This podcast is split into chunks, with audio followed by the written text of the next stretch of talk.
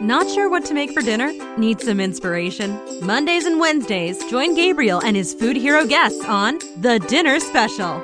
And now, here's your host, Gabriel So. Welcome to The Dinner Special. I am Gabriel So, and I am so thrilled to have Jeannette Ordas of Everybody Likes Sandwiches joining me here on the show today. Jeannette's blog, Everybody Likes Sandwiches, is about the joy in preparing fresh food simply. She has fun creating delicious dishes from making do and wants to let us know that eating and living simply and beautifully doesn't have to be complicated. Thanks so much for taking the time to chat with me today, Jeannette. Thank you. I'm glad to be here. Awesome. I'm glad to have you. Now, before starting your blog in 2005, you published your own pop culture magazine where you wrote about food, movies, and music. Can you talk a little bit about this and what that was like? I think at the time I was working at a record store and I just finished university and I didn't really know what I wanted to do. I had studied film in school and yeah, I didn't know what to do. So I wanted some sort of creative outlet and I loved drawing and I just thought, oh, I'm to start a zine. I had seen I'd seen them being, you know, in record stores or in uh, little magazine shops. So I thought, oh, I'm to start one. It was just like folded. You know, I sort of did cut and paste. This was before Photoshop, probably, or before I had access to Photoshop. And yeah, it was just Xerox, stapled, folded, copied at Staples, and it was a good way for me to write about music. I originally started it just so I could get free CDs from record labels, so I would, uh, you know, get more music that I liked, and I was pretty poor at the time. But then I started having a food column called Faster Pussycat Eat Eat, and so I always wrote a little recipe in every issue. And yeah, it was just sort of fun coming up with recipes. And, you know, at the time, I don't think there were blogs. So yeah, it was sort of a good way to combine all my interests, which are, you know, music, movies, food. So yeah, it was fun. And it was a creative endeavor. And that's, you know, self controlled. I got to, you know, I was the boss. I didn't have anyone telling me what to do. So that was a very fun, creative project to work on. Cool. Well, where did the idea behind your blog everybody likes sandwiches come from you know i'm guessing that food blogs as you mentioned were probably not as popular back then when you started no i think when i started or i think just before i started i come across a blog called i think she still writes today chocolate and zucchini Clotilde from I think she's from Paris. And so that was the first one I had ever seen. I was just like, wow, people are writing about food and sharing recipes. And I really like that. I don't know. I like to maybe because I used to have a zine before. I liked documenting my food somehow, and I wasn't sure what I wanted everybody like sandwiches to be. So I think I initially just opened up Blogger. I couldn't think of a name, and I picked probably the worst name because it's so long. It's so hard to type into a browser bar. So and it's not about sandwiches. So I don't know but I think it fits because sandwiches are simple, easy, and I kind of think a lot of the recipes I choose to make are, you know, like a sandwich, very simple and easy. And yeah, so that was sort of my start. And I remember it was like late at night, and I just started my first post. I didn't know what to do. I didn't even have a camera back then. And it took a few months, but I remember I started getting people commenting, and I was just like, it kind of freaked me out. Like, I just didn't think people were reading it. And yeah, it was kind of fun because I realized, oh, there's actually like minded people, and they would link to their blog. So then I realized, oh, there's actually a whole little community out there. So yeah. Now, you mentioned chocolate and zucchini. Are there some food blogs you followed back in 2005 that you still love today? Yes, Molly from Orangette. I think she was probably my second commenter. And I mean, she's super successful. She has her amazing podcast, which I listen to all the time, Spilled Milk. Yeah, so that is probably the one I remember best that's still around that time. And then I don't know, there was like a slow build, or I don't even think it was a slow build. Like it was just pretty fast. Like all of a sudden, seemed a lot of people had food blogs, and and I mean, there's still like there's still plenty. I think from around that time, maybe not 2005, but maybe end of 2006, 2007, maybe. That's when you know I think still people like Tea and Cookies blog. I think I don't know. I think she started probably around then too, and yeah.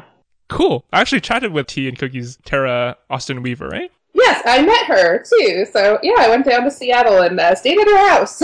oh wow, cool. yeah.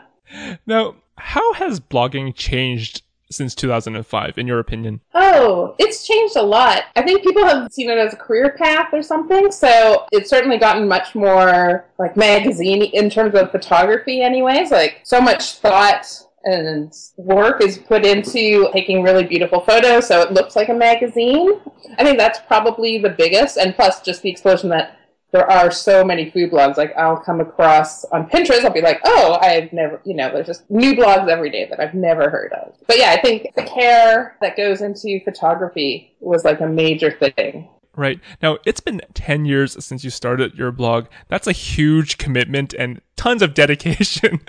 How has your blog sort of evolved in that 10 years? Well, I think I was really excited when I first started doing my food blog. Like, I sometimes would post twice a day, and now it's like, oh, I posted last night and I realized I haven't posted it all month. Like, it's now the 23rd, something like that. 24th. And I was just like, wow, I have not posted anything all month. And I think it's just life has become really busy. I have like two businesses. So, and also it's just, I'm not as in touch, I think, with the food blog community anymore. And so I'm just deciding, well, I still like cooking. I still like having a blog. I do craft fairs a lot, and people who read my blog always come up to me and tell me like, "I love your blog. Don't ever stop." And I often get comments from strangers that are just like, "Oh, please, you know, I love your recipes. I love your blog."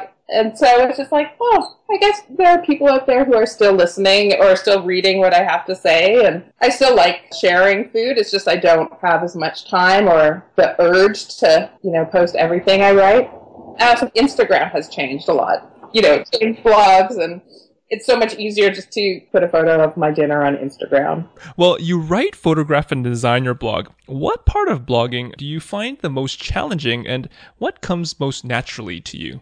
Oh, well, I haven't updated my blog design. Like, that's the shame. I think when you, like, do it for a living, like, you're a designer, you know, working for yourself, having yourself as a client is the worst, and plus finding the time. So, I haven't designed my blog since 2007, I don't, or 2010, I think. So it's been a long time since I've redesigned my blog, and I really should update it. But it's hard by the time. I find photographing is really difficult. I don't want it to look like a magazine spread, or I mean, I wish I had those skills, but I just like, oh, food's ready. I'm really hungry let's just take a quick snapshot and eat. But I guess I do like the writing. I think that's probably what comes easiest. Obviously, I think cooking is the easiest. Like, I love, you know, looking in my fridge and coming up with a recipe or, you know, something like that. Or if I see a recipe that I want to try. That for me is like the easiest thing. Writing's a little more difficult. Well, you share recipes ranging from cakes and desserts, savory dishes, beverages, and of course, some sandwiches. Where does your passion for cooking and food come from? I think it comes from my mom. Like when I was, you know, when I was little, my mom would always had a ton of cookbooks and she had this big kind of recipe folder that like it's I don't even know what it was, like a case, a giant plastic case that she used as a file folder and you know, she'd always be clipping recipes from newspapers and magazines. And my mom loved baking. My mom loved cooking. So there's always food always was going on in the kitchen. We helped out. Me and my brother helped out, but I really loved, you know, helping my mom stir cake batter. And then when my mom started working full time again, you know, she would always leave a little note you know, there's oh, there's chicken legs in the fridge. Jeannette, can you make dinner? And so I would have to like look up a recipe, figure out what I wanted to make with that. Sometimes she'd leave me a recipe, I think, initially, but then, you know, then it was just like, oh, there's chicken legs, use those up. So yeah, I think I just, you know, it was just something to help out the family. It was one of my, I don't know if it was a chore exactly, but yeah, I really liked doing it. And I think, you know, I would get like all kinds of oohs and ahs from my parents. So that was very encouraging. Would you say that that's basically how you learn to cook, like just trial and error growing up? You know, because I think today a lot of people, I mean, like myself, I mean, we, we learn to cook through, you know, websites or YouTube and stuff like that. But obviously, you know, even 10 years ago, there wasn't so many websites or YouTube or anything like that. So for you, learning to cook was really through your parents and through just making dinner for your family. Yeah. And I think there's a certain point I became a vegetarian and, you know, my family was not vegetarian. And I think I was vegetarian for 10 years, probably in my, you know, late teens or early 20s. And so that I think really helped me love cooking. You know, it was something unusual that I didn't become a vegetarian for any sort of reason other than to sort of like piss off my parents, maybe. like, it was just a little rebellious kind of move to become a vegetarian. And yeah, so, you know, that was just something that I sort of figured out on my own, like cooking with beans and cooking with uh, lentils and yeah, just using vegetables and tofu. So I think that was also something that sort of continued onwards. Gotcha. And that kind of, I'm sure, expanded your sort of culinary horizons as well. In terms of if you eat meat now, I mean, you can definitely incorporate some of the stuff that you learned at that point to your dishes today. Yeah, absolutely. And I think like still most of our meals uh, that I cook now are probably 70% vegetarian anyway. So I love vegetarian food. right. Now, you approach food in terms of a making do or make do cooking. Can you explain or share what you mean by making do? I think it comes from like maybe not having a lot of money. Like when I moved to Vancouver, you know, I worked at a record store, so I didn't make a lot of money. And as a creative, I've always been sort of struggling. So yeah, I hate wasting food, you know, and then I tend to postpone cooking dinner sometimes. Like it'll be late and I don't want to, you know, stores are closed or I don't want to run out to the store to buy anything. So I have to sort of scramble and look what's in my cupboard? Or you know like oh here's some celery and some lentils. And yeah it just sort of comes from you know our grandmother's type of cooking where yeah they didn't go to the grocery store buy like the best cuts of meat. They couldn't buy, you know, whatever they wanted because they had a strict budget. So I kind of think that's how my style of cooking sort of developed because part of laziness, part of, you know, like that I didn't have a lot of money. So I think it all comes from a little thriftiness and do you think that this actually allows you to be more creative in the kitchen, having such parameters and sort of restrictions? Yeah, because I, you know, like I remember once just having, this was years ago, and I was having a friend over for dinner and I realized I have no money. Like, I don't really have much in the way. So I bought a little bit of Parmesan cheese and I had celery and pasta and onion. And so I made this pasta dish, you know, that was like basically celery, you know, sauteed celery and onions with some hot peppers, topped with celery and the little breadcrumbs. And it was just like, wow, this is very delicious. Like, it's probably not what you want to serve someone coming over for dinner necessarily, but the person I was with probably in the same sim- similar situation. They were happy to have a free meal, so all good. Now, do you have any tips for home cooks like myself who sometimes feel like they have to follow recipes to the T? So, you know, if I don't have something, I'll have to like run out to the store and get it. Are there some sort of essential pantry items you would say for this make do approach? I think it's probably good to have some good herbs on hand, like dried is totally fine, fresh is better.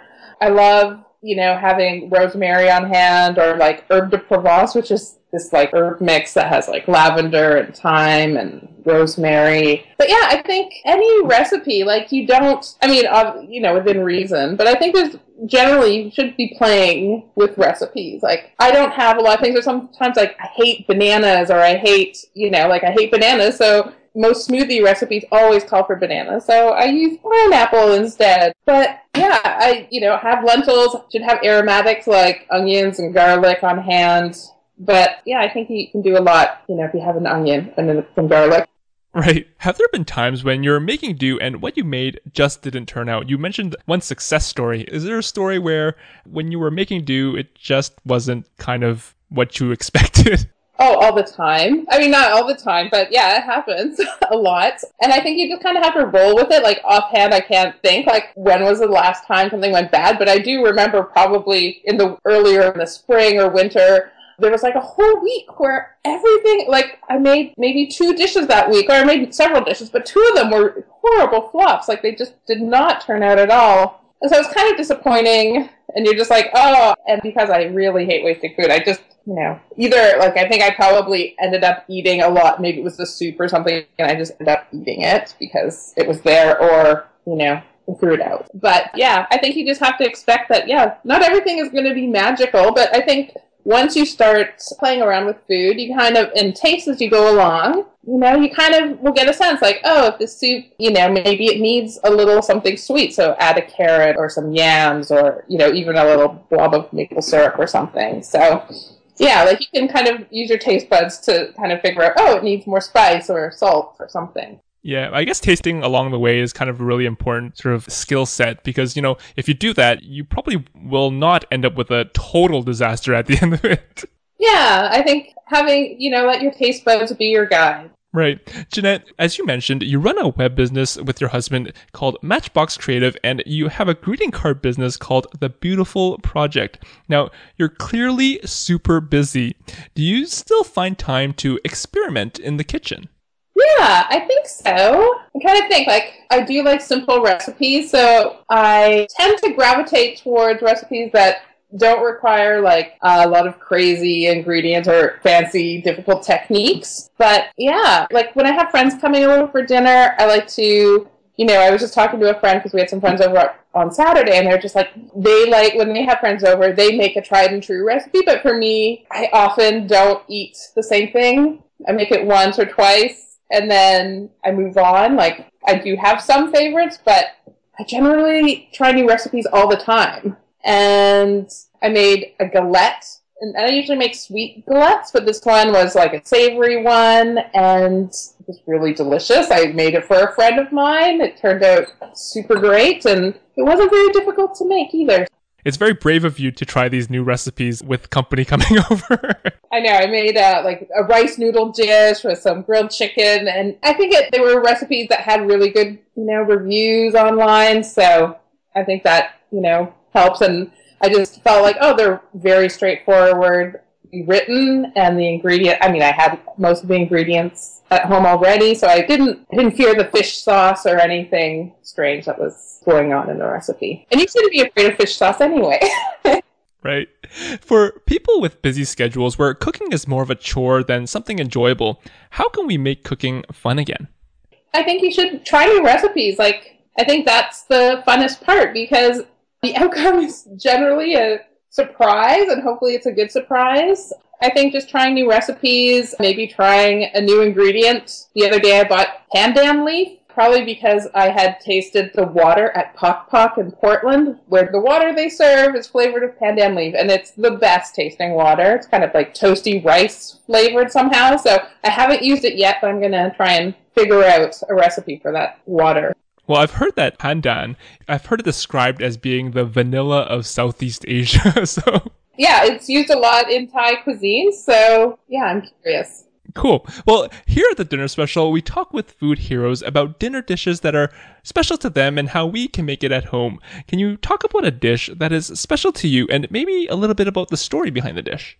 My mom used to make, I wrote about it on my blog. It's this vanilla chocolate chip cake. My mom made it pretty much like when we were little, she made, you know, pretty elaborate cakes shaped like teddy bears and frosting. And I think no one in our family is a big frosting fan. So I don't know. She found this recipe for this vanilla chocolate chip cake baked in a Bundt pan. Although I'm sure you could probably bake it in another type of pan, but the Bundt pan to me is just a very familiar and homey, you know, way to have this cake. It's pretty simple. Like I said, there's no frosting. It requires some vanilla sugar. My mom would always get the little Dr. Oetker's sort of packets of vanilla sugar, and it's just dusted with icing sugar. So it's very simple, you know, for a birthday cake, but it's something that I totally love. And my mom died a few years ago. And so I try to make that cake now on her birthday, October 1st. So I try to make this cake once a year because just having the cake in the oven. Like it's so vanilla y and it's very heady, deep. It just fills the whole kitchen with this smell. And seeing the cake when we cut into it or when I eat it, it's got a very dense kind of crumb. Like it's unlike any other cake that I bake. And for me, that cake is my mom. Like it's a way to sort of bring back everything about my mom that I love. It's just a nice way to sort of commemorate her and make me feel close to her. That's probably the dish that I make that I feel is probably the most special Let's say that you were to make your vanilla chocolate chip cake and you could share it with three famous people who would you share the cake with? Maybe Nigella Lawson, because You know, she looks like she would love some good cake. Very buttery. Tim Gunn from Project Runway. I don't know if he eats a lot, but he'd be a good sort of person to chat with over coffee and cake. And Mark Ruffalo, because he's adorable. He's an actor, so. Perfect. Well, you love movies, and you're having Mark Ruffalo over. What movie would you pair with your vanilla chocolate chip cake? I think it's a movie called Waitress. It's a movie about food and it's about pies, actually. So I don't know, but I think because it's very pretty, I think it takes place in the South, so all the colors seem sun drenched and beautiful. So that would be a good movie just to watch. Cool. Well, I call the next part of the Dinner Special podcast the pressure cooker. I'm going to ask you seven fast and fun questions that we want to know your answers to. Are you up for it? Okay. Awesome. Number one, which food shows or cooking shows do you watch? I do watch TV, and I would have to say we just started watching The Great British Bake Off. So I only started watching the newest season, and it's perfect. Everyone is so polite, everyone's so kind and gentle, there's no ego, and uh, there's lots of luscious cakes and baked goods. So that's pretty great. And then we also started watching, my husband and I, it's a Netflix show, and I think it's called A Chef's Table. And it's by the, I think, the director of Jiro Dreams of Sushi. So, like, each episode is a new chef, one hour documentary about a certain chef, and it's probably the most inspiring television I've seen in a long time. Or it's it's not even if you're interested in cooking, but I think obviously that helps. My husband, who could care less about cooking, finds it very inspiring. I think if you're a creative person, it's really great hearing from people who are creative and have passion for what they do and do well. Awesome. Number two, what are some food blogs or websites we have to know about?